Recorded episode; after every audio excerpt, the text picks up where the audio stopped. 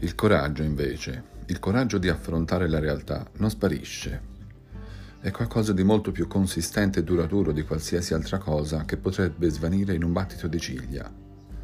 Ci vuole coraggio per vivere nel momento, per avanzare e improvvisare in risposta all'inaspettato, contribuendo a creare valore per gli altri e per la società. Dal libro Storia di vita, jazz e buddismo, pagina 113.